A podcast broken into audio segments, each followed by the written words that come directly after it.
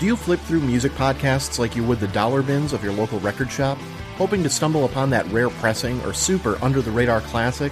Well, dig no further. Vinyl Emergency is where musicians, everyday album collectors, and those who design, release, or otherwise celebrate vinyl records come to share their stories about how this influential medium has shaped their lives and careers. I'm your host, Jim Hankey, and you can join me and a new guest every other Tuesday as we take you through LP artwork that has stood the test of time, our favorite neighborhood record stores, the first albums we ever bought.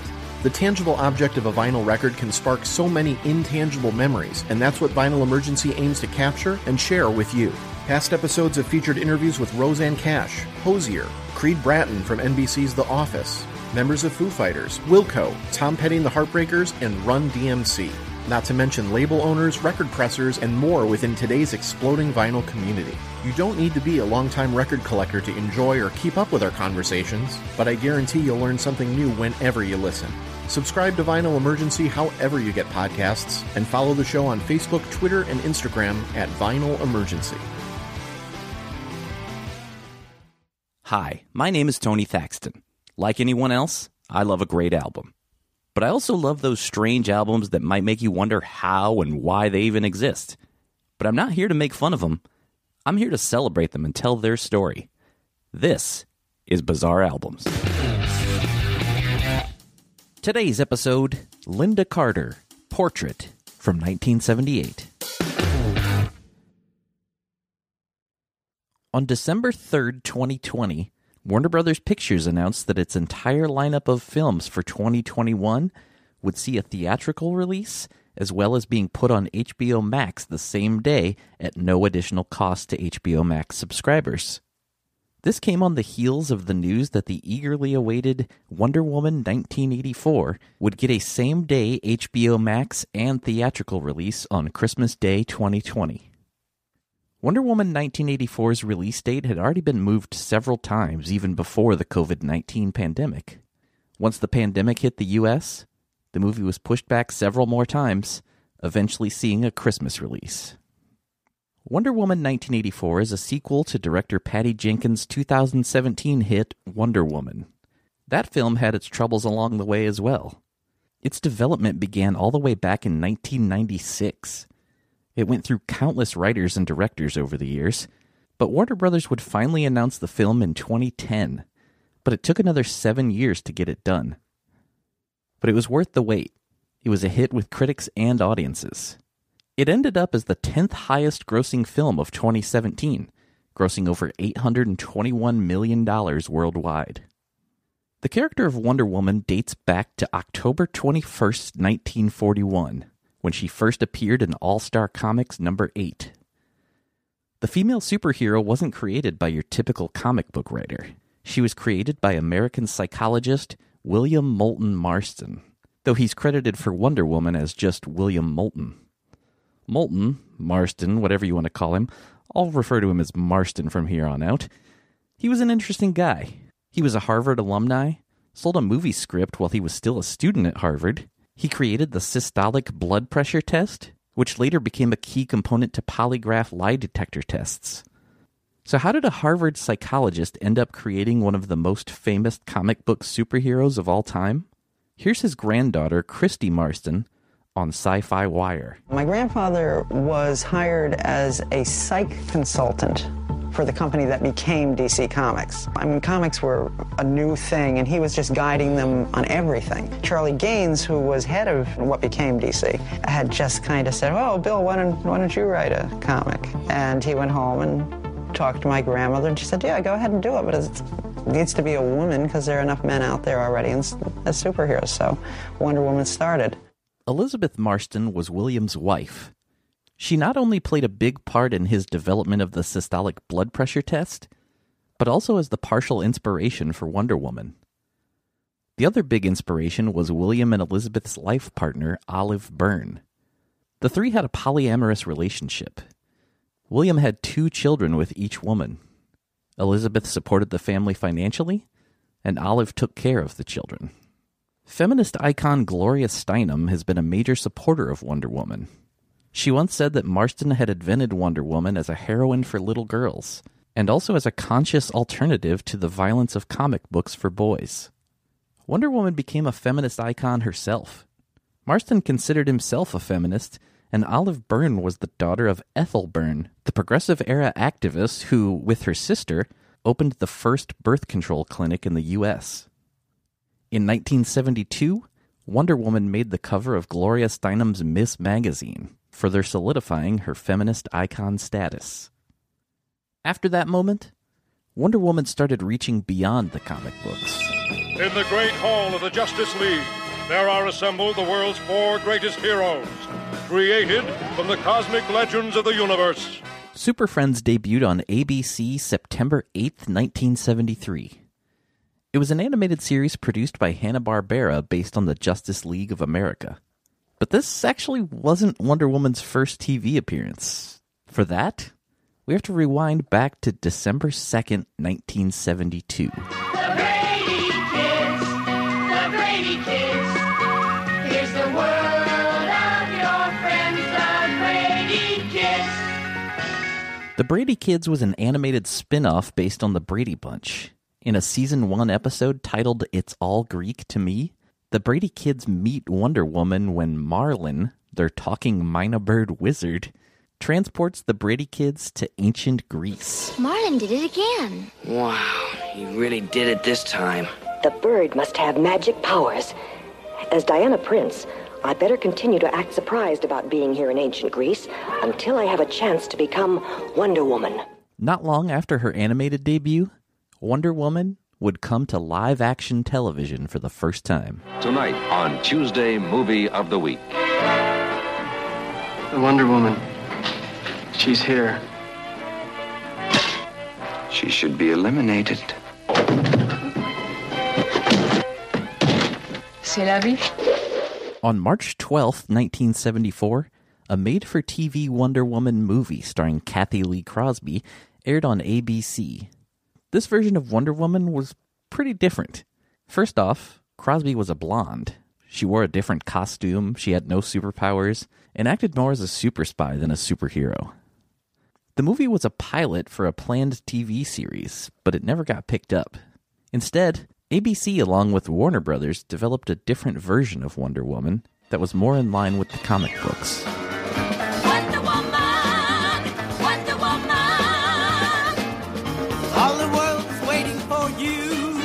On November 7th, 1975, ABC aired a brand new made for TV movie, The New Original Wonder Woman. This time, the role of Wonder Woman went to 1972's Miss World USA, Lynda Carter.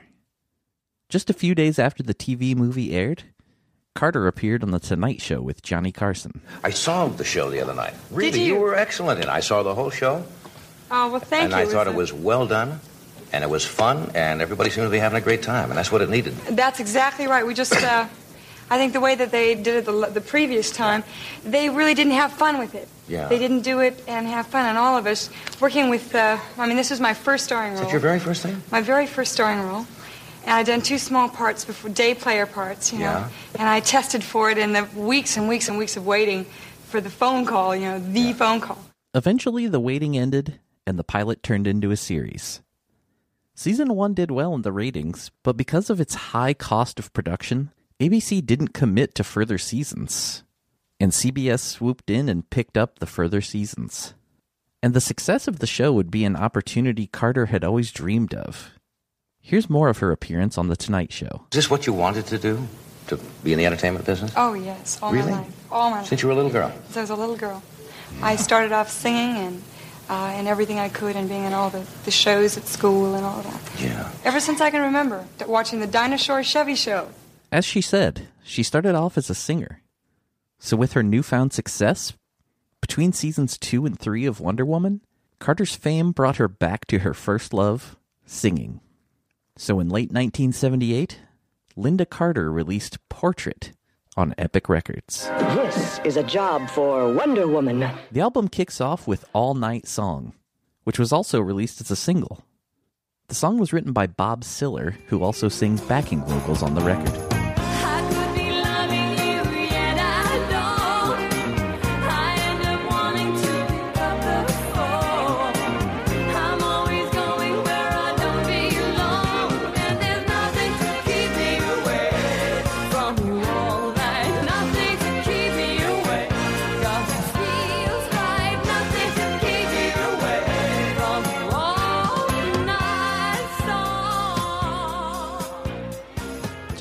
Quick little note here. Sometimes people ask me what I think constitutes a bizarre album.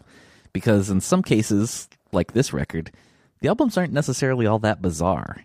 But the way I look at it, especially in this case, is this is an album released by someone who's not thought of as being a musician.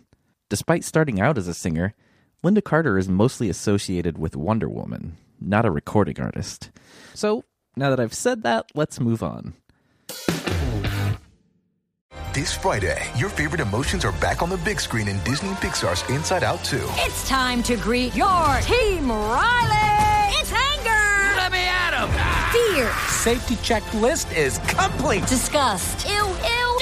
Sadness is in the house! Oh no. Hello, I'm anxiety. I'm one of Riley's new emotions. Disney and Pixar's Inside Out 2. There's a part two? We're going! Rated PG. Parental guidance suggested. Only in theaters Friday. Get tickets now. When you need mealtime inspiration, it's worth shopping Kroger, where you'll find over 30,000 mouthwatering choices that excite your inner foodie. And no matter what tasty choice you make, you'll enjoy our everyday low prices, plus extra ways to save, like digital coupons worth over $600 each week. You can also save up to $1 off per gallon at the pump with fuel points. More savings and more inspiring flavors make shopping Kroger worth it every time. Kroger, fresh for everyone. Fuel restrictions apply. She's Always a Woman was a song from Billy Joel's 1977 album, The Stranger. It was released as a double A side single with Just the Way You Are and peaked at number 17 on the Billboard Hot 100. One year later, Lynda Carter covered it for Portrait. She can kill with a smile, she can wound with her eyes. She can ruin your faith with her casual lies. And she only what she wants you to see. She hides like a child, but she's only a woman like me. There's a quote from Carter on the website lindacartersings.com that reads, quote, Bet you didn't know I could sing. I grew up in a house filled with music. My mother, who is of Mexican and Spanish descent, used to sing to my English Irish father, and between the two of them, I was introduced to a diverse array of music, ranging from country to blues to classical. I was encouraged to sing since I spoke my first word, and I've sung every day of my life since then, and not just in the shower either. End quote.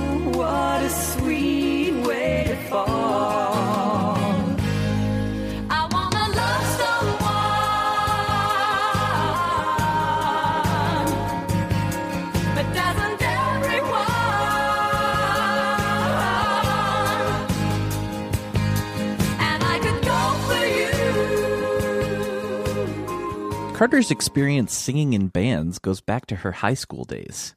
At age 15, she sang in a band called Just Us. When she was 16, she joined another band called The Relatives alongside two of her cousins. And that band's drummer was actor Gary Burghoff, who would go on to play Radar on MASH. Here's a mover and a groover, and it ain't by Herbert Hoover. It's for all you animal and music lovers. The Cincinnati Dancing Pig. While attending Arizona State University, Carter was voted most talented. She dropped out of college to pursue a career in music. In 1970, she joined the band The Garfin Gathering as their singer. She toured with the band for a few years, but by 1972, she was unhappy traveling all the time. So she quit the band to pursue acting instead. In the July 1978 issue of Ladies' Home Journal, Carter said, quote, I see no conflict in combining music and acting careers. Years ago, Ginger Rogers sang, danced, and acted. Doris Day, too. And look at John Travolta. He's a perfect example of a contemporary person who's doing it all albums, movies. Now it's time for a contemporary woman to do the same. End quote.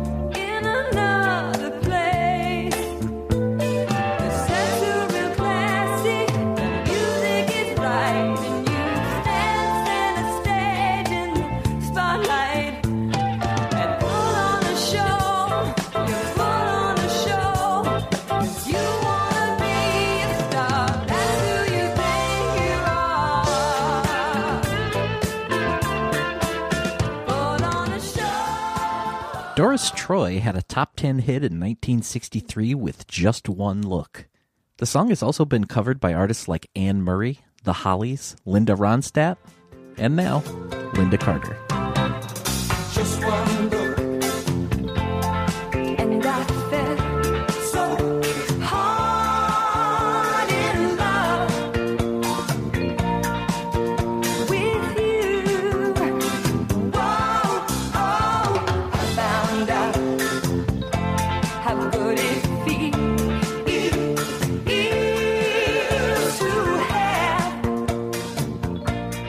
Linda Carter wrote three of the album's songs, one of which is Want to Get Beside You. Carter even performs the song in a third season episode of Wonder Woman called Amazon Hot Wax.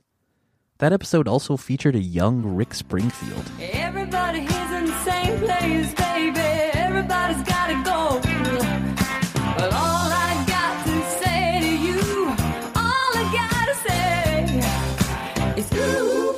Just wanna get beside you, not get in your way.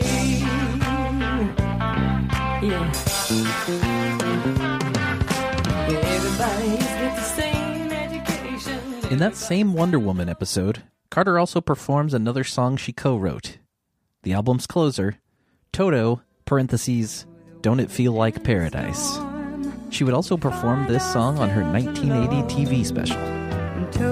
I get the feeling we're not in Kansas anymore. We're on a golden road in a moving picture show.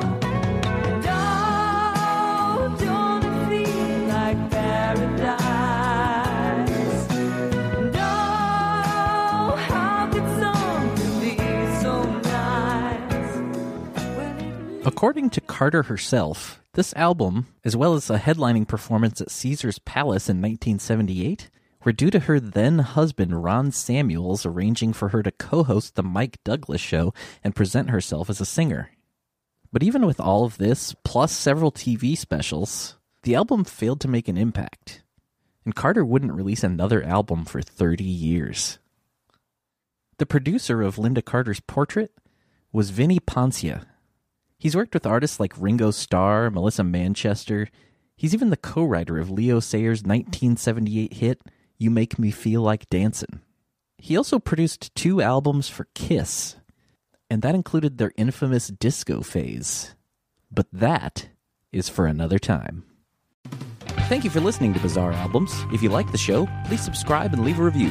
It helps people find the show. You can also follow the show on Twitter and Instagram at Bizarre Albums, and I'm at Tony Thaxton. You can also like Bizarre Albums on Facebook and visit BizarreAlbums.com. And if you still want more Bizarre Albums in your life, sign up for weekly bonus episodes of Bizarre Singles and more at Patreon.com slash Bizarre Albums. And as always, if you know of a Bizarre album you'd like to hear featured, please tweet the show.